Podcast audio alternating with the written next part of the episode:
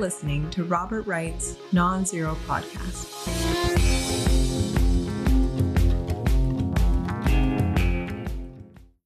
Hi, Paul.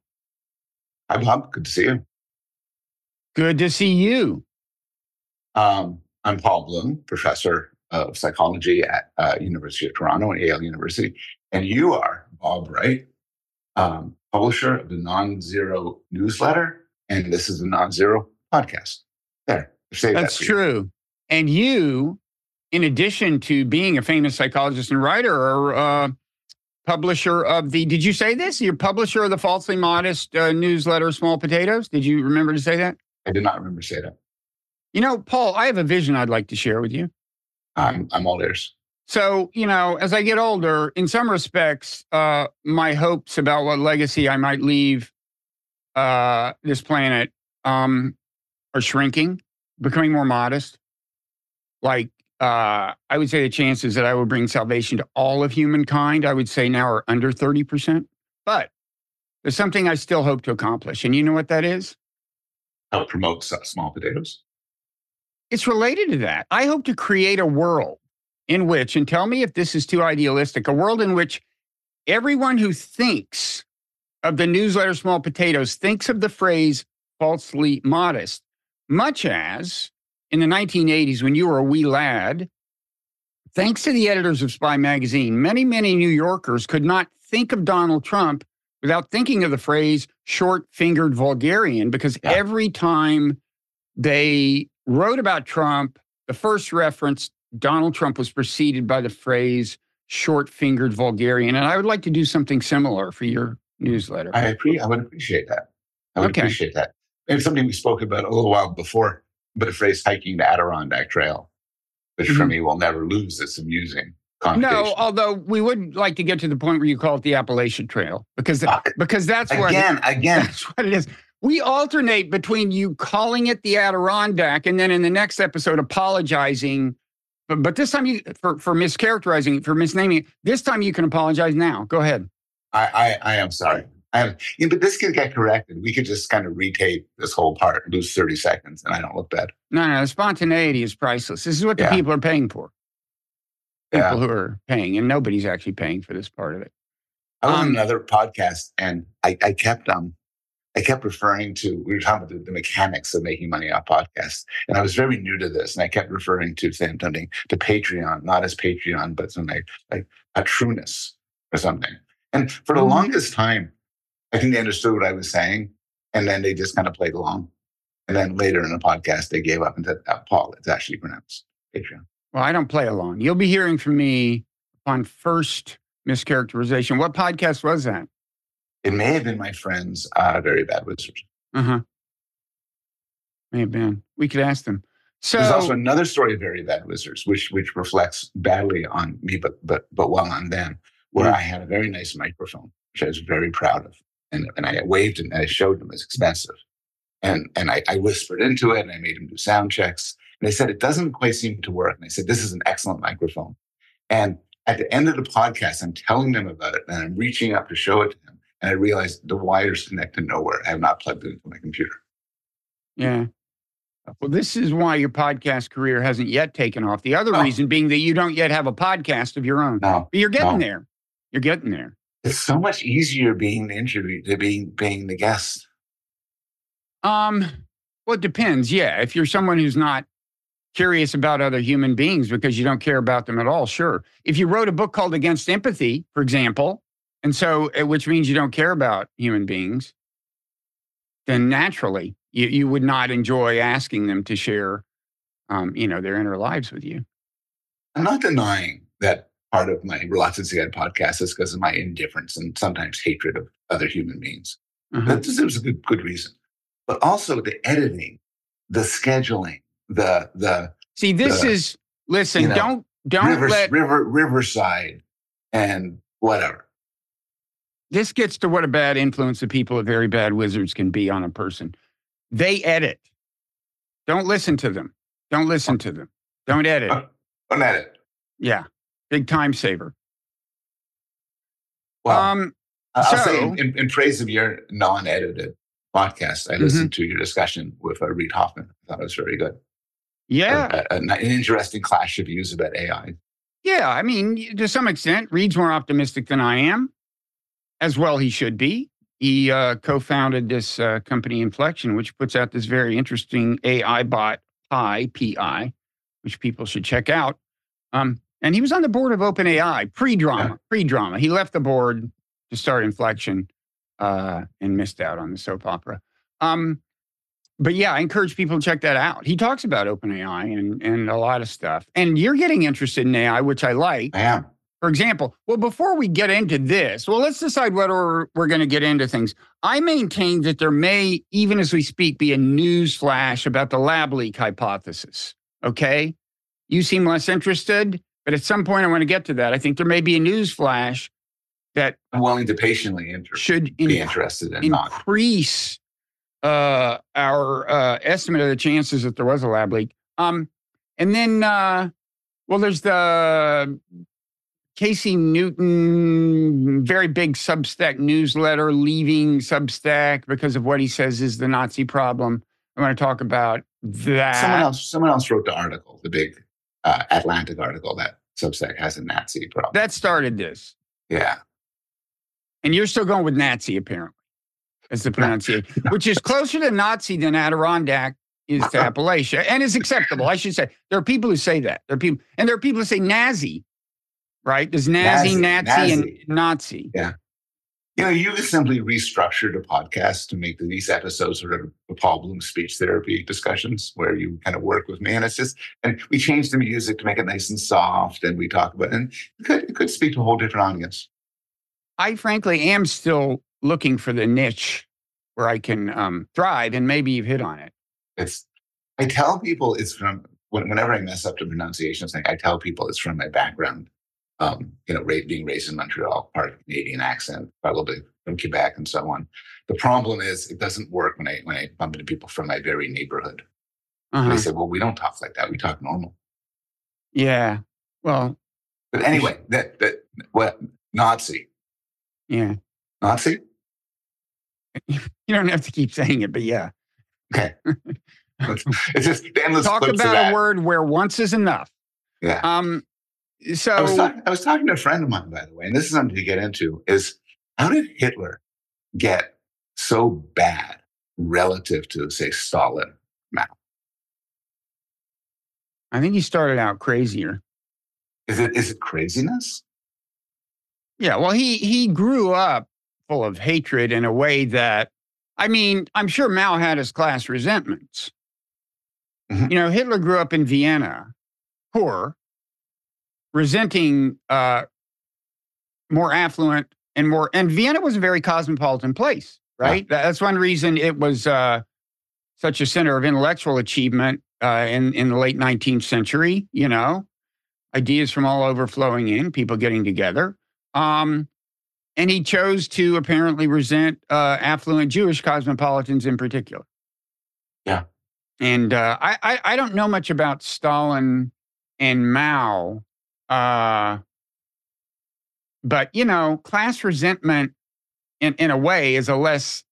It seems like the upper limit on the toxicity is a little lower than ethnic Yeah. and you know class plus ethnic. I I don't mean, know. one way to put it is Hitler is the sort of paradigmatic racist, and racism is the ultimate sin. So he gets pushed up as the most evil person in the world. Stalin. Oh wait, he did also do like the most evil thing. you know, I mean, the, the most systematic, large scale, intentional atrocity in the history of the planet. Stalin killed more, but in some Uh, way it was less intentional. Yeah, I, I think there's even I don't know I don't know my Stalin, Yeah. but I think there's some question as to like to what extent was the famine, you know, to the the famine part of it was that side effect of collectivization. I don't know. I I, I I I've already said something incorrect. I'm sure, but I don't know. But you know, I mean, one way to take it is that it, it, it doesn't have to do so much with the properties of these men, but the properties of, the- of the politics around at the time, where Hitler was a fascist and nobody, no right thinking person supported Hitler's fascism pretty soon in America. But Stalin was a communist, and there was a long intellectual history where a lot of the left people were defending Stalin. And True. it turned fairly late when they say, well, maybe he's gone a little bit too far.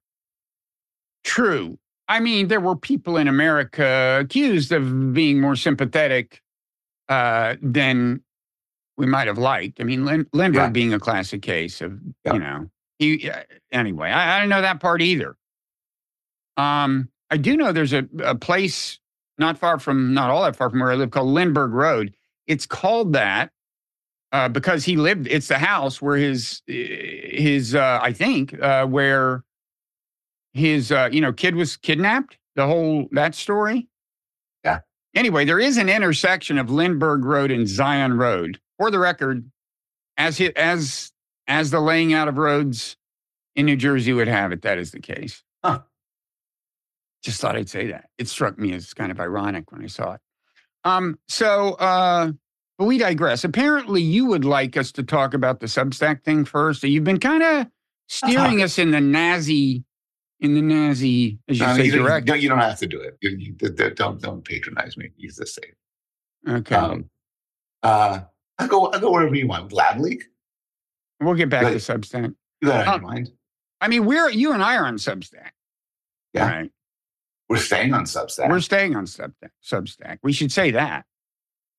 I mean, I, I have read different discussions of the whole Substack thing, and um, and for the most part, anti censorship, and and I think that yeah, they're gonna have some ugly characters up there. And I'm not an absolutist in some way, you know. I Yeah. I, I I think there's I can imagine cases where if it turns out to be nothing but a hotbed of anti-Semites and QAnon or whatever, I say I don't want to be there anymore. But I actually think that that the cost of any any good, vibrant, free community is that there's some people there who are utter assholes who say terrible things. You can say shit on this podcast. They say I was- terrible I- shit. Yeah, I, I like. I was thinking about that, but and and and and I just remembered that in your last podcast with uh, Reid Hoffman. All those things that that's really fucked up. Did I say that? No, he did. Something like somebody Uh-uh. moved it up. I'm said, so oh, disappointed. Okay. You can do this podcast that way. Yeah. Yeah. If he can say it, right? Because Yeah. he's more respectable than we are. But anyway, there, there there are fucked up people on Substack, and I don't necessarily view that as a problem with Substack. I don't think that they necessarily have to.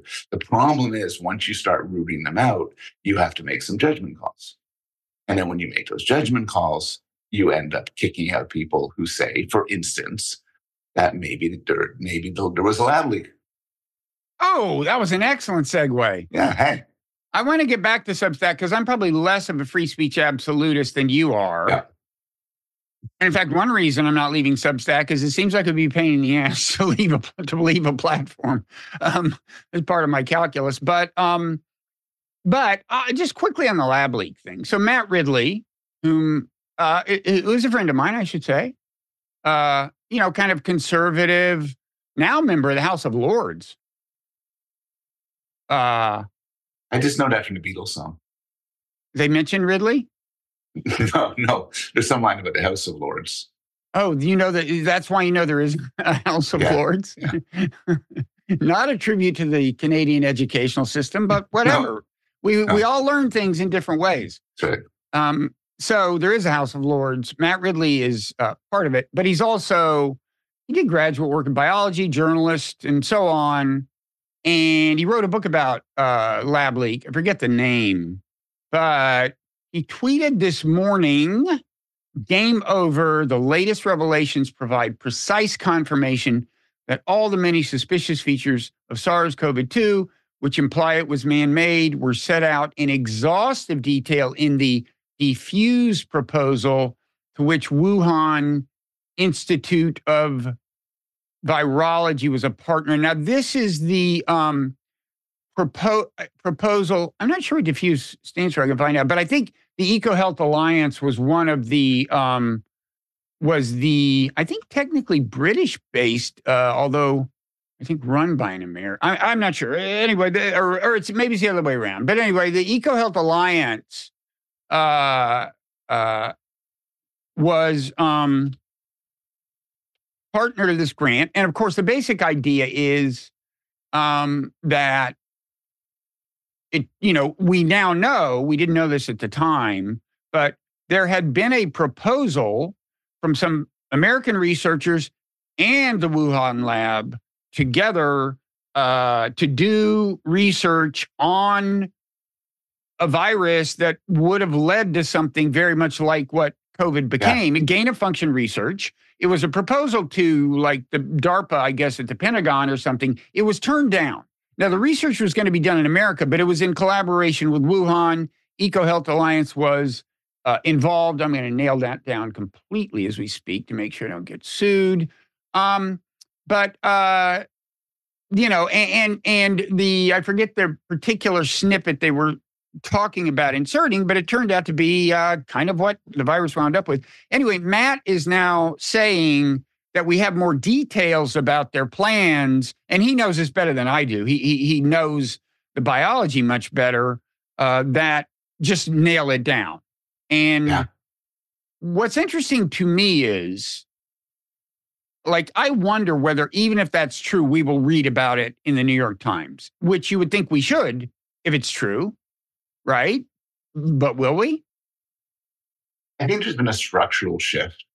And so the answer might be yes in the case, and it wouldn't have been no a few months ago, where hmm. lab leak is gradually rising, even in sort of normies ideas, people who aren't obsessed with this. That's just, it's no longer crackpot. It's a possible idea. And I don't have a dog in the fight. I, I honestly have no strong opinion either way, except to know that smart people I respect are arguing both positions. And it no longer seems tenable as it once was to view the lab leak as kind of a racist, insane hypothesis. It's very much on the table. Mm-hmm. Do you um, think? Do you think reading this is there a distinction between the idea that it it got out of the lab inadvertently, which is awful, but but mandates a certain sort of response, like, "Hey, everybody, be more careful from here on in," right? Or that there was some idea of, of, of intention. Well, there's a distinction, and I don't think there's any chance that it was intentional. I mean, you know, you don't you don't release these things in your own country um, on purpose if you're a government, right? I mean, that that the idea that it was some kind of intentional bioweapons thing is nuts. And, so we can and, still put that in the crackpot theory. Oh, I think so. Yeah, yeah, but it's still, but this thing worries me. It's like I'm not. On the one hand, I'm well, I'm ambivalent because I do think the world's attention needs to be drawn to the urgent necessity of building a system of international regulation that makes it not only harder for this to happen, the inadvertent release from a major lab, uh, and possibly discourages gain of function research generally, but also uh, to make it harder for bad actors in some not so famous lab to develop something and release it intentionally. I mean, we are just so far behind the curve on on the the level of threat. Nobody's yeah. nobody's talking about it, and, and, and you know what you're going to hear uh, as a result of this, and this is why I'm you know at best ambivalent about this uh, turning out to be true. If it's true, is that um, you're going to hear you know your Trump is saying, right? China is evil, further disengagement, deeper Cold War when that's actually the opposite of what you need if you actually want to address the problem I've just described. You know, you mm-hmm. need to be on sufficiently good terms with all nations uh, to set up an actual global policing system, which I think China would, in principle, be okay with uh, if we were on better terms with them. Um, yeah, so anyway. this has to be framed as malevolent or one country imposing upon another country. There, there's a nice way of putting it, saying, boy, it looks like it slipped out of one of your labs. This is nobody's interest. So let's all work together as a community yeah. of nations to make sure this doesn't happen again. Yeah, I mean, unfortunately, China has dug in on its position. I mean, not shockingly, perhaps, it uh, wasn't eager to become known as the country that started the pandemic through, uh, you know, sloppiness or whatever. And so, you know, they seem ill inclined to admit that this is the case if it is. Doesn't, and, and everybody, that, course, doesn't everybody believe it came from China? Uh, well, everybody believes it came from China, but not everybody believes it was it was a lab leak. Yeah. I mean, as if it just came from China because they happen to have the kind of bats, right? Yeah. That's one thing. But if they fucked up, that's another yeah. thing. Yeah. It's more responsibility. And and of course, the fact that they're not leveling with us, if that's the case, if that turns out to be the case, is you know only deepens you know the the the, the intensifies the arguments of kind of the right wing nationalists who are like, see, they're hiding something, they want to kill us all, and so we should disengage and further increase the chances that they will Yeah. kill us all, whatever.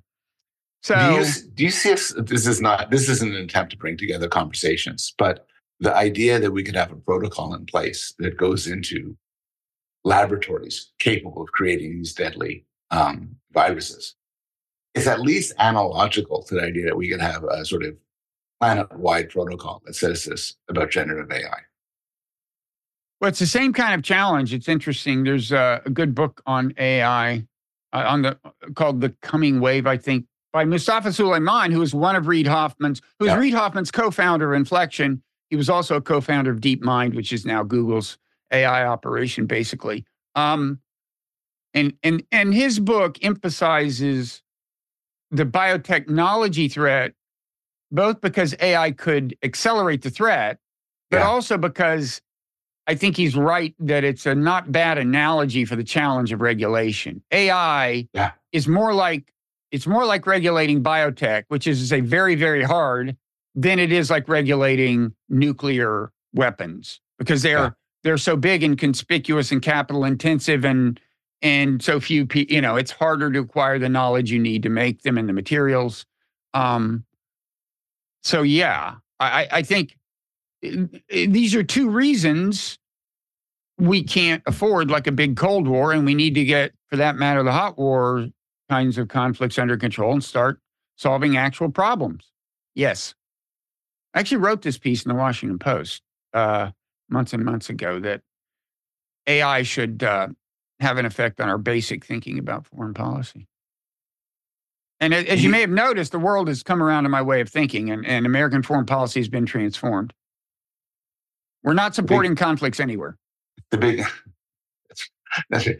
I don't think you persuaded. Uh, you've done a good persuasion job at foreign policy, but other aspects. Yeah, it's kind of like yeah, it's related to the to the salvation of all humankind uh, thing. But but your newsletter, that's a realistic target that I can do.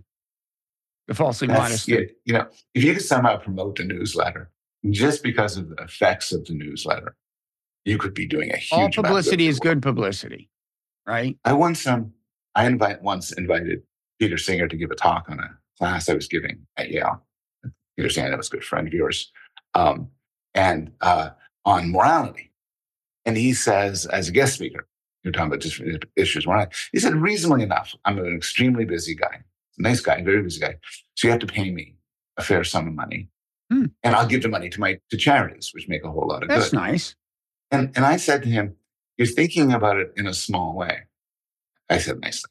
But you see, if you come to talk and you persuade the 300 Yale students in my class Uh huh. on the wisdom Uh huh. of giving money to the poor and everything, that effect you will get will be far greater than any money I would give you.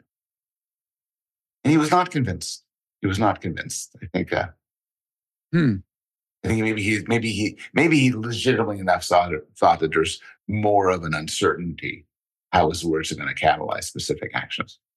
Well, maybe this was the beginning of the earn to give concept that that uh, Yes. Sam Bankman Fried eventually adopted to uh, uneven effect, I would say. And and, and he was uneven in. Uh, He has had an uneven effect. he's had an uneven career. I mean, one thing you and I, I think, disagree about, we kind of often talk around, is I'm much more sympathetic to the rationalists in general and effective altruists more specifically. And in a defense, and they've been very defensive since Ban, Sam Bankman Fried, who was by no means good publicity for their movement, that the, the EAs have done a lot of good. These are of good effective altruists for effective altruists who just yeah. uh, the, those nerds who kind of add up and figure out where could our money go to the best place regarding uh, malaria relief, regarding um, experiments where people get incomes and it sees how they improve their life, and discouraging gain of function research with Mhm. um, COVID viruses. They have a, an excellent record. Mhm. And if you take it at the whole, Sam Bankman Fried is definitely a black mark.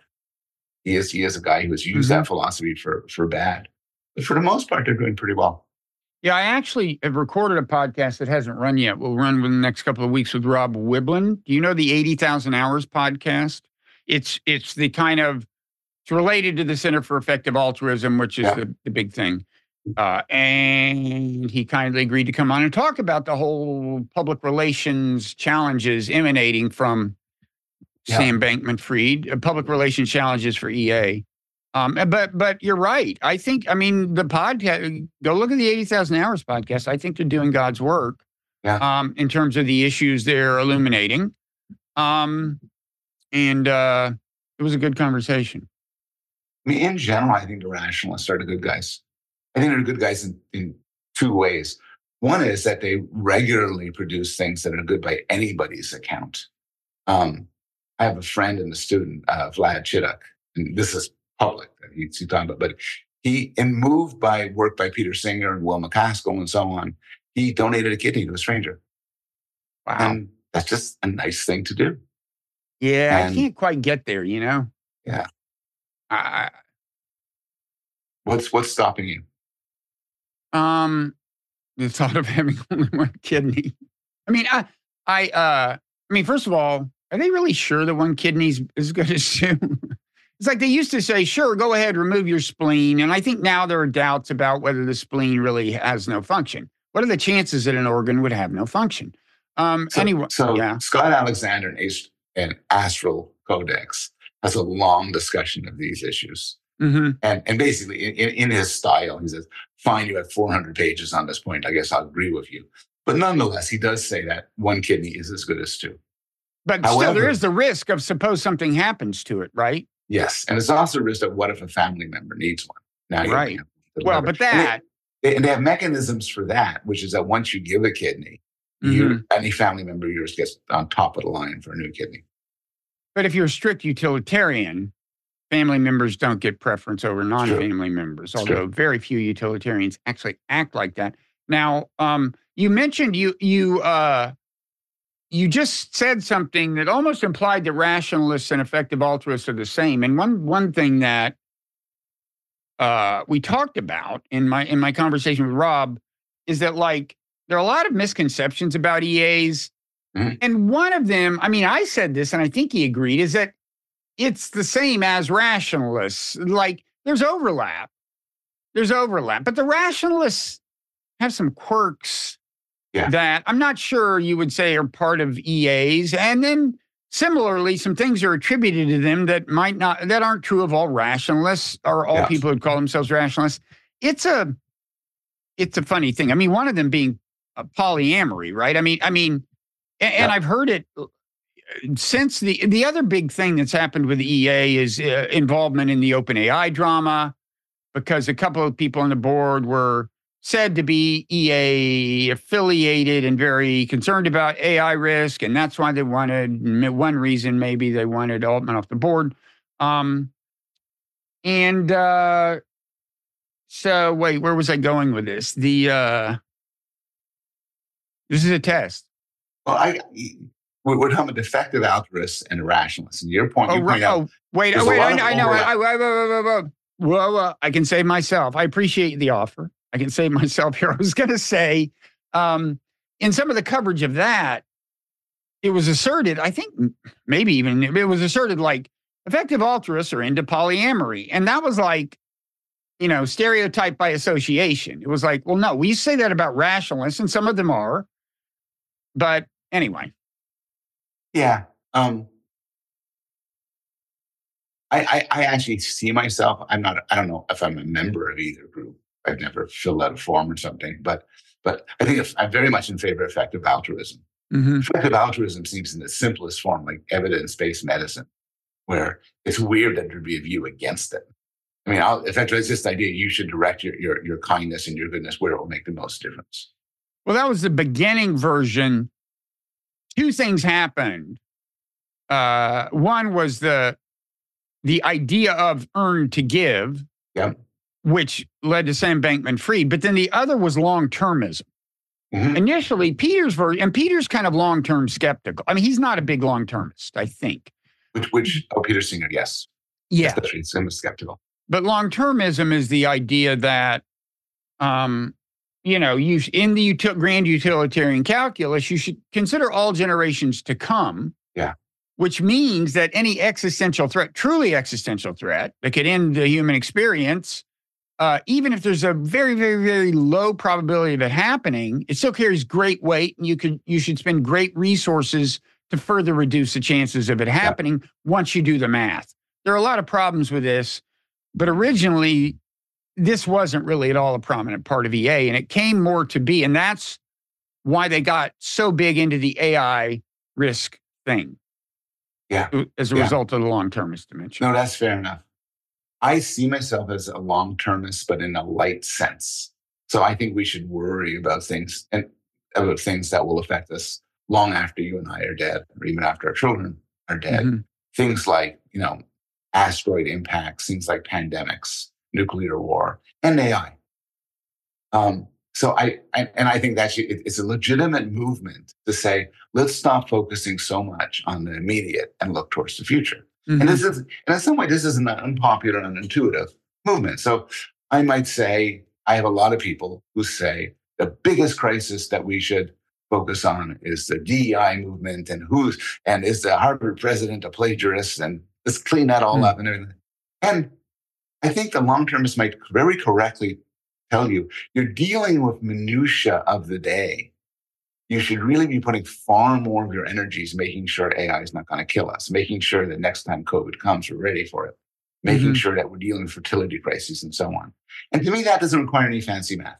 That, that I think is just a good argument. Your part, though, does get into an area where it gets very weird. When people talk about, well, if all goes right, we could have a future which has a trillion, trillion, trillion, add up a trillion more, a trillion mm-hmm. more, an enormous number of sentient beings, such that the number of people we have now is, is, is a tiny, tiny little mote in comparison. And then they would argue if there's any chance that something had happened that would make it impossible to get to this paradise of so many happy, flourishing right. beings, right. it is of extreme importance. Right. And so then you get into something I would view as paradoxes. Paradoxes in the sense that there are, there are conclusions that come from the arguments, but I don't want to accept them and I don't think we should accept them. Where if there's even a billion to one chance that what you're doing in this company, uh, say, runs the risk of destroying that future, you have every right to kill everybody in the state. Killing yeah, I mean that's not my. By the way, I'm not. I'm not that kind of long termist. Yeah, no, and, I, I know you're not endorsing it. And as it happens, I mean, a lot of the risks that long termists are said to focus on are actually things to focus on, even if you're a short termist. Uh, biotech right. is a perfect example. Pandemics, that's sometimes called like long termist because, look, first of all, truth is there's almost no such thing as an existential threat in the literal sense. Yeah. A few people would probably survive an all out nuclear war. Yeah. A pandemic is very unlikely to kill every single person, and so on. Um, so, and that's why I think that's one reason AI assumes so large. If you buy the Yudkowsky scenario, yes, it's going to kill us all. You know, that's this is one of the, and so that becomes a basis for doing that kind of math and thinking about the infinite souls that would be born and and and saying we should, you know, bomb chip factories to make sure AI is stopped in its tracks or something, right? And the long termists make a huge distinction between killing 99% of us versus killing all of us. Because if you kill all of us, the right. game's over. There's no future. Right. There may be a future with other species, and some of them were thinking about that, other alien species, but we're done.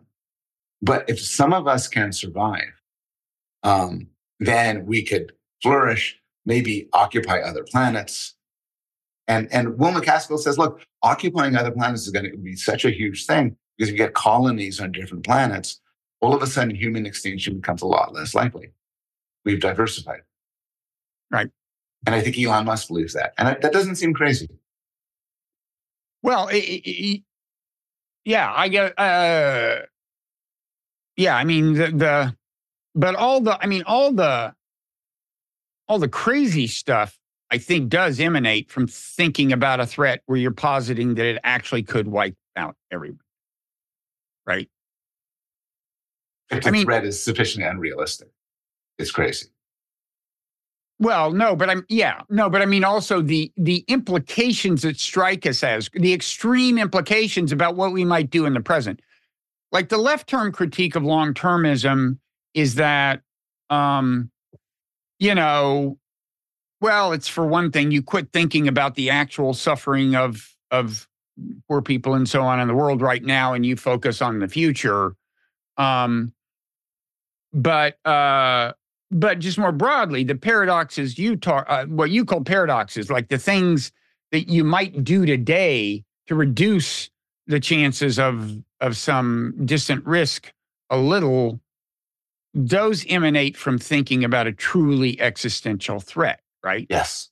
that involved bizarre math. I think it was Nicholas Bostrom who invented Hmm. Pascal's mugging. And you know, you're walking down the street and somebody comes up to you and says, Give me 20 bucks. You say, No. He says, Give me 20 bucks, or I will have take this machine. He takes a stick out of his bag, and I will wipe out the human or the future of humanity. If, And if you- you if you don't give him the twenty If you bucks, don't give him that, he's going to destroy all of the humanity, all humanity. And you think, well, the odds of him doing it are like as one in a trillion, trillion, trillion, trillion, trillion. But if it's possible that maybe he is a god or an alien or something like that, you might as well give him the 20 bucks because it's worth it for the gain that would be had by Mhm. stopping humanity from being killed. Well, And I think- and I think one way to take that is, well, that's really dumb. If you've gotten to a point where, where that becomes a rational decision, you something got to give. yeah. Would, would so would that be tax deductible? Ah, I mean, it would be, right? yes, so I I would I would do it because actually then it's like thirteen dollars. Sure, that's a bargain. You would do it for the tax break. Yeah. Yeah. It's true. Um. So uh, let's see. How does this relate to things? You mentioned um plagiarism, or did you? Well, yeah, you mentioned Harvard. There's yeah, there's something. There's something. There's an idea that you think is is radical or at least unpopular that you're advancing that I don't think is so radical and popular. No. but go uh, go ahead I've and been, I've been it. writing a little bit about this, and this is this is this isn't an attempt at a segue, but um, and and I recommend people read Erik Hoel, uh, H E O L. He has a Substack, and and he has some really smart things to say about the plagiarism case, which I agree with hundred percent. My I did a very my very minor claim, which I think shouldn't be controversial, is that self plagiarism isn't plagiarism. Self plagiarism can be wrong for other reasons. If you Now we should it- say context. Yeah. Uh, what's his name? Ackman, Bill Ackman, who Oh, is largely Yeah. responsible, I guess, for the Harvard professor uh, resigning. I mean, Harvard president resigning, has a wife who uh, was, I guess, Business Insider wrote a piece calling her a plagiarist after you know he helped unseat the Harvard president in part because she was a plagiarist. Yeah. and one of her sins, but not the only, was self plagiarism. She Yeah. also was apparently taking chunks of Wikipedia Yeah. articles and acting as if she wrote them. But go Yeah. ahead. And now Ackman is put into the unusual position. First thing, it was, I can, I can say this on your podcast, deeply shitty for Business Insider to go after the wife of somebody. I don't know. I don't No? know, but but go ahead. I'll contest that later. Okay, she's I'm not just she's not like at home darning socks. The woman was a professor at MIT, although not at this moment, who like gives TED talks and shit. She's a public figure, okay? She's like she she's at least trying to be. If you've given a TED talk, you're trying to be a public figure, okay? So I would just like to establish that much. I still think she was targeted just because Of course she she was. founder. was. Life is hard. It's, it's, it's one of the rules in The Godfather. hmm Maybe Goodfellas as well. Maybe, act presumably, the real mafia. You don't go And- after and- family members. And, the Harvard president's uh, plagiarism was uncovered because she was willing to let uh, students say from the river to the sea. That seems weird too. Life is not entirely fair. But go ahead. Okay. Um, so he gets upset at that makes plagiarism accusations against against uh, uh, the Harvard president. This insight goes after his wife. He gets furious. says says multiple things that are not entirely consistent. One is Mhm. taking from Wikipedia. Maybe that's not really plagiarism. I looked very closely at the codes. They don't mention Wikipedia. And, you know, this is minor and so on. Everybody plagiarizes, which somehow undercuts his attack on Gay. But Everybody. And then the next stage is he is planning, and assume this is still in the works, to analyze the output of everybody at MIT and later on all Ivy League universities to unmask all of their plagiarism. Excellent. Bring it on. Whereupon they will all be fired. Good. I just frantically have to get my name off the Yale website. You really should, because I, kind of a I, I, yeah, I have suspicions about your research technique. Well, I have suspicions too. I mean, because I've written a lot. I, I, I recently I checked with plagiarism checkers when I read a book. Highly Mhm. recommended. So I don't do something by accident. Can I say I've never accidentally lifted a sentence or, or, or, or some good lines? I don't know. People make mistakes. Is it that you don't know or that you don't want to say? Is there something you'd like to get off your chest? No, I honestly, I, I honestly, I know I have never in my life Intentionally, knowingly. intentionally plagiarized. I also know that that for a long time I've taken great pains not to, to avoid inadvertent plagiarism. hmm So I don't have research assistants, unlike some of my friends do my work. Everything's me. Um, do I know I've never plagiarized in a very strict definition? I don't. It's possible. I, you know, it's possible. I'm, I'm looking at a paper. I'm writing out the results, and some of those words just kind of pop up on my page. hmm And my own view is this happens all the time, and it's for the most part harmless. And if there's a bit too much of it, you owe somebody an apology, and you say you don't do it again. You try to be more careful. Um, I think there's serious plagiarism where people intentionally steal other people's ideas. Actually, idea theft happens all the time. It's not illegal. I mean, plagiarism is, I mean, plagiarism isn't illegal, but but it, it's a it's a it's like a formally defined Yeah, norm violation and and uh, prohibited by certain institutions. Idea theft happens all the time. I got stories for you, man. we all do. We all do. I've been I've been victim. Have I told you about how often I've been victimized in so many ways? I've also been. Um, have you ever been a victim of plagiarism? You ever been plagiarized? Yes. When, who was yes. it? I once once I've noticed, and I just went eh. And another time, this is an odd form of plagiarism. Tell me if this is plagiarism. hmm I have online courses um, where I, I give I, I give lectures. I, my Yale courses. I have powerpoints and so on like that. Somebody said, and in some country, someplace, some professor, I will not say who it is, said, "My professor is standing up and giving lectures that are your lectures. They The whole lecture? word for word, verbatim from what you said Oh, come on! with your slides and that." You should you should you should blow the whistle. I think I blew the whistle ish. I think I sent somebody an email.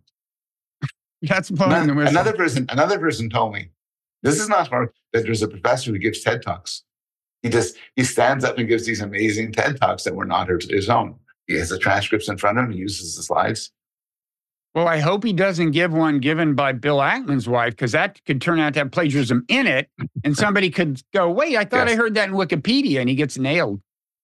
But point being, there's a lot of plagiarism around. I think most good people try to avoid it. I think when it does happen, it's inadvertent. I think it's wrong and they should be corrected. You don't want to take credit for other people's work. But it's not the horrible scourge that some people have. And the real problems of stealing of ideas, it seems far more serious, but it's not the sort of thing you're going to get from an AI algorithm. And also, no, and it's not something you can very easily police, right. except in, yeah, there are cases in, in especially the hard sciences, I guess, where there could even be documentation.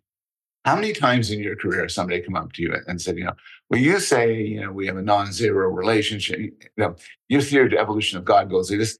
Uh, You know, haven't you read my book? You must have read my book 30 years before, and it says exactly the same thing. With non-zero, that happened. There was some guy who wrote a book about synergy. It was called Synergy or something. And you know, synergy is a non it's a positive sum version of a of a non-zero sum relationship. Yeah, he was right. But no, I had never heard of his book. I mean, I didn't Yeah. And I but he get- was I- upset. he was super upset. Yeah, yeah. I got uh, something. I don't want to talk about that much, but uh, but but a noted scientist um, claimed we stole one of his uh, ideas in a paper that we did very well and, and made formal complaints. Mm. One of the reasons why it didn't get any further is that the idea was in an unpublished manuscript that none of us has ever read. Well, we could we could have got the gist of it somehow. Yeah. And you know the thing is, I think he was wrong, but I don't know where my ideas come from. I go to a lot of conferences. If you tell me something really cool over a bar a Mhm. year ago, and then I'm mulling it over with my graduate students and say, hey, you know, what if we did it like this? Yeah. Uh, How sure am I? I mean, it, it's not impossible. It's No, idea. that's why idea theft is hard to police. It's an right. amorphous thing. And also, we all, you know, it's well documented that, uh, you know, people think they deserve more credit than they deserve. They're, they're, uh, you know, there's a joke, Darwin makes a joke in a letter where he says, uh, somebody's appearance was so altered. Maybe it was his after the thing on the, on the Beagle, but, uh, that even his, uh, even people who had lent money to him wouldn't remember him. The point being, uh, you know, you keep closer track of Yeah. people who are indebted to you than, than you do of your own debts. Yes, that's right. Um, and that and that's actually a human tendency. So I forgive all the people who've stolen my ideas. Um, uh, it, all that you need is for them to forgive you. uh, for what? oh yeah, I've forgotten. For That's the part I What- don't what- remember What, is- could I have been talking about? And that's the part I don't remember is when I, of course, the, the ideas of theirs I stole. Um, so And, and the you- other thing I want to say is that self plagiarism is just bullshit. There's no such thing as self plagiarism. uh, no, I agree with that. I mean, I I have traditionally not do it, done it, but I've been more and more inclined. I mean, John McPhee says, "Look, if I've written something once, if I've described something one way, it's because I thought it was the best possible way to describe it." Okay, I, I I'm I'm not going to create an inferior version of that. I mean, I don't know. I don't think he he re- you know cuts and pastes much from old Yeah. work, but he was just saying as a matter of principle, uh, you know, you're you're uh, it- it's kind of ridiculous to change a few words so it doesn't look like you plagiarize yourself. Yeah, I Um, totally agree. Yeah, Have you uh, paid much attention to the Dan Ariely case, the uh, which is a an allegation of data fabrication? But Yeah. Yeah, he's one of the most prominent cases. There's Dan's case, more more than one, and uh, Francesca Gino also some serious. those are to some extent the same case. They collaborated on something. He and they she. collaborated. It, it, there, there's cases of separate accusations of fraud, one by him, Yeah. one by her, with the same paper, different experiments in the same paper. My I hope it's not understanding is true. all of this is under investigation. Yeah. One facet of it, which I found kind of ugly, is Francesca Gino sued Yale, which I believe is every bit her right. And she sued Yale by saying that the procedures that ended up may end up with her losing her job or losing tenure have not been carried through properly. They were carried Mhm. through in a biased way. I don't know the facts, but you know, sure, sue, sue Yale. But she also sued for a lot of money Data Colada, which are the sort of unpaid scientists who investigate data fraud. Right. And Data Colada were very clear. Sort of, here's all our evidence. Here's what we think. This is all in good faith, and so on. And it's not clear how the suit's going to go through. A lot of the, a lot of the, the fields stepped up and gave Data Colada an enormous amount of money to support their legal costs. It's extremely expensive to get sued. And um, but if she won, it would basically put any sort of whistleblowers, data police, data analyzers out of work. Yeah. Because if I'm going to criticize your study, and then you say you say to me, "I'm suing you," nobody wants to be sued. Right.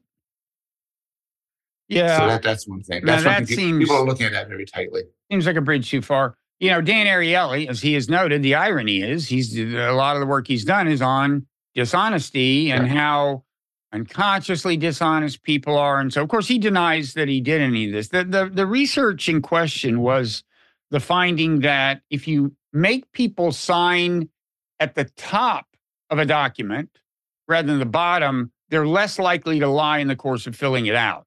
Yeah. and it was consequential. The government like re-engineered documents, the US government.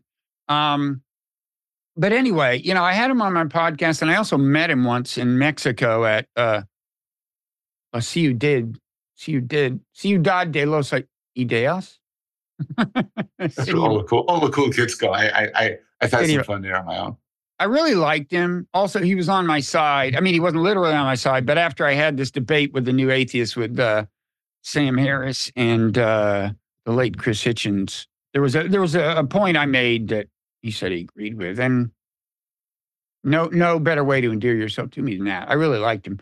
Um, and who knows, jury? You know, I await I, I await uh, final resolution of this issue. Um, so uh, so we're close Dan, to the Dan, Dan, by yeah. the way, is is there's a lot of accusations against him.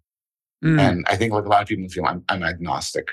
Uh, and I, I wish I could dismiss them as obviously frivolous and unfounded, but I can't. They're pretty serious. on totally here's- other on totally other papers totally On other other, pa- on, on other papers too.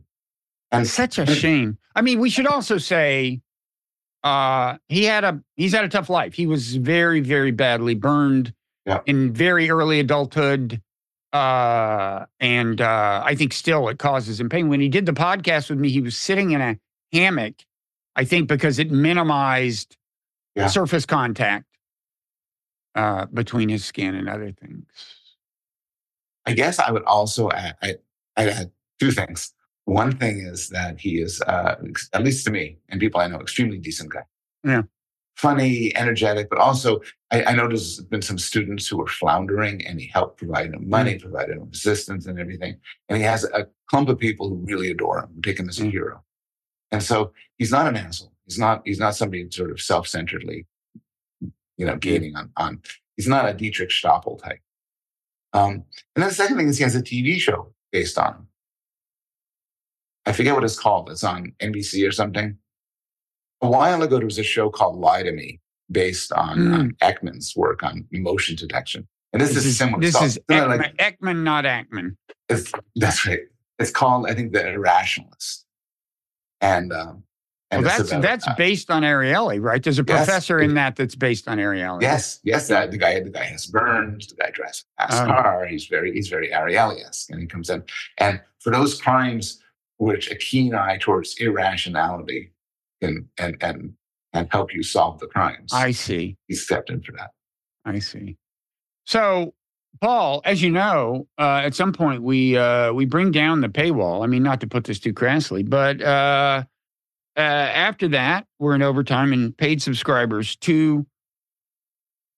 Wait, you're we're doing this your your newsletter too, or do you wait some future date when we start doing that? I mean, paid subscribers I- to non-zero newsletter can have access. And what about is there is there a mechanism for paid subscribers to Oh. the falsely modest small potatoes newsletter to do it? I, I was going to ask you that once I moved to paid, could I get access to these full things? And Have you moved to paid? Yeah. Yeah, we can Yeah. do this. We can show you how to do it. that'd be looking forward to that. That'd be good. So to listen to the rest of this, you should become a paid subscriber to Non-Zero newsletter, although you could in principle become a paid subscriber to the falsely modest uh small potatoes. But you shouldn't do that. You shouldn't do that. You shouldn't do that. You could, but you Yeah. shouldn't. You should become a paid subscriber to my newsletter. Right. Yeah, yeah. At this point, yes. Yeah. Um Later, we'll discuss revenue sharing and is get the lawyers into it. the rev share just magically happens. You with just, this you setup. you trust me.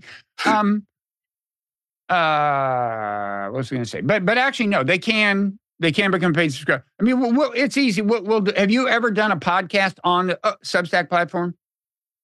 I st- no.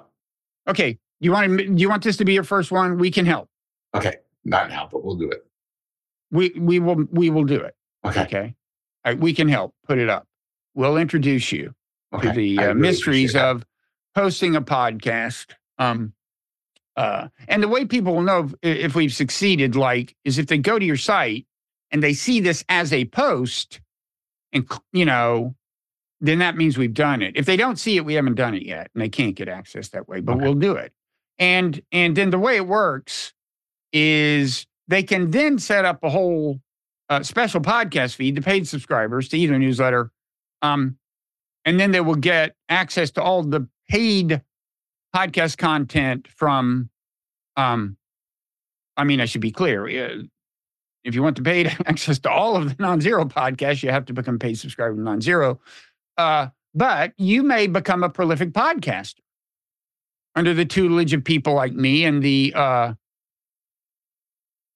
you know, very uh, suboptimal uh, coaching of very bad wizards. It's possible. Mhm. possible. Um, right, right now, it's all free. It's all free. Every bit's free. Oh, oh, wait, is it, it, it? Wait, wait. Let's be clear. Is your newspaper all free?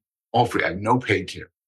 You're not going paid. You haven't gone paid yet. I'm going to go paid sometime in the future, but right now, not. Okay, so we haven't done. It won't be this No, podcast, folks. I'm Yeah, glad we got that cleared up. Okay. Uh, but but but the next we'll do this within a month, and Yeah. and and you'll be set up by then. It'll be great. Yeah. Um. Anyway, so we're going to now go into overtime and talk. There's a bunch of stuff we we thought we might talk about, haven't talked about. Uh, like oh god, you wrote this. You wrote a you co-authored a paper in an actual for an actual serious journal called "In Praise of Empathic AI." You've already written a book called "Against Empathy." So apparently, you love empathy when machines do it, hate it when humans do it Exactly. we'll have you try to try to uh, wrestle yourself out of that uh, self-inflicted mess. Um, the um, uh, at any time you can ask me about the JFK assassination. I'll be happy to help. I've gone down that. I've Yeah. gone down that. I've, I've noticed that. Yeah. Um, the uh, oh, we may. I, I do want to get into the Substack thing at least a little more. My my actual position on the issue. I'm not leaving the Substack platform. You're not Yeah. leaving it, Yeah. but I want I want to explore that a little more. I mean, I want to quickly. Say, well, there was something a little weird about Casey Newton's like rationale for leaving, and I want to get into that. I, I, I like his newsletter a lot. Plat, I mean, I, he's great. He's smart. Mhm. Writes about social media. But I, I heard him talk about this on uh, this podcast, and it seemed it's. I don't get it. It seemed kind of weird. But uh, I'll talk about that in overtime. Um, uh, mentioned rationalists. Uh, Yeah, if we have time. I keep promising to critique the Nick Bostrom um, simulation uh, kind of argument. No, no, you did. You did.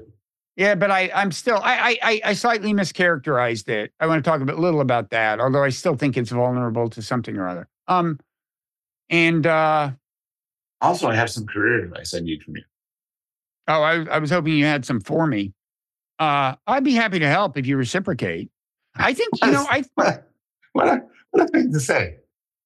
Is, is, that, is that where the non zero spirit comes from? If you reciprocate? I'm very transactional. Yeah, But- but It's supposed to, it's fine to be that. You're just not supposed to be so blunt about it. that's the whole Yeah. thing about human nature. A friend asks you, can, can you do me a favor? You say, yes, and you will do me one in the future later. Isn't that what friendship is? Contracts, You're contractual supposed to say relationships. that. Oh, well, that explains why I, guess why I don't have any friends. Yeah. Well, now you tell me. Where were you when I needed you? I could I could have a lot of friends by now if I'd known this. Okay, so um, and wait, is there anything? There, there may be. Uh, I I do think you know related to this is we should share like productivity tips and things like career related things like that Yeah. maybe is our niche you know how do we become as as famous and successful as you that could be the thing how, I do we, asked you. how can asked, I asked- everyone become small potatoes that's kind of the thing I asked you two podcasts ago to describe your sort of writing routine. Mhm. You almost comically refused to do it. I, i'm opening up to that You would say things like, yeah, you know, I, I, I do write. And then I said, well, tell me more. And you'd say, I answered your question. What more is there to say?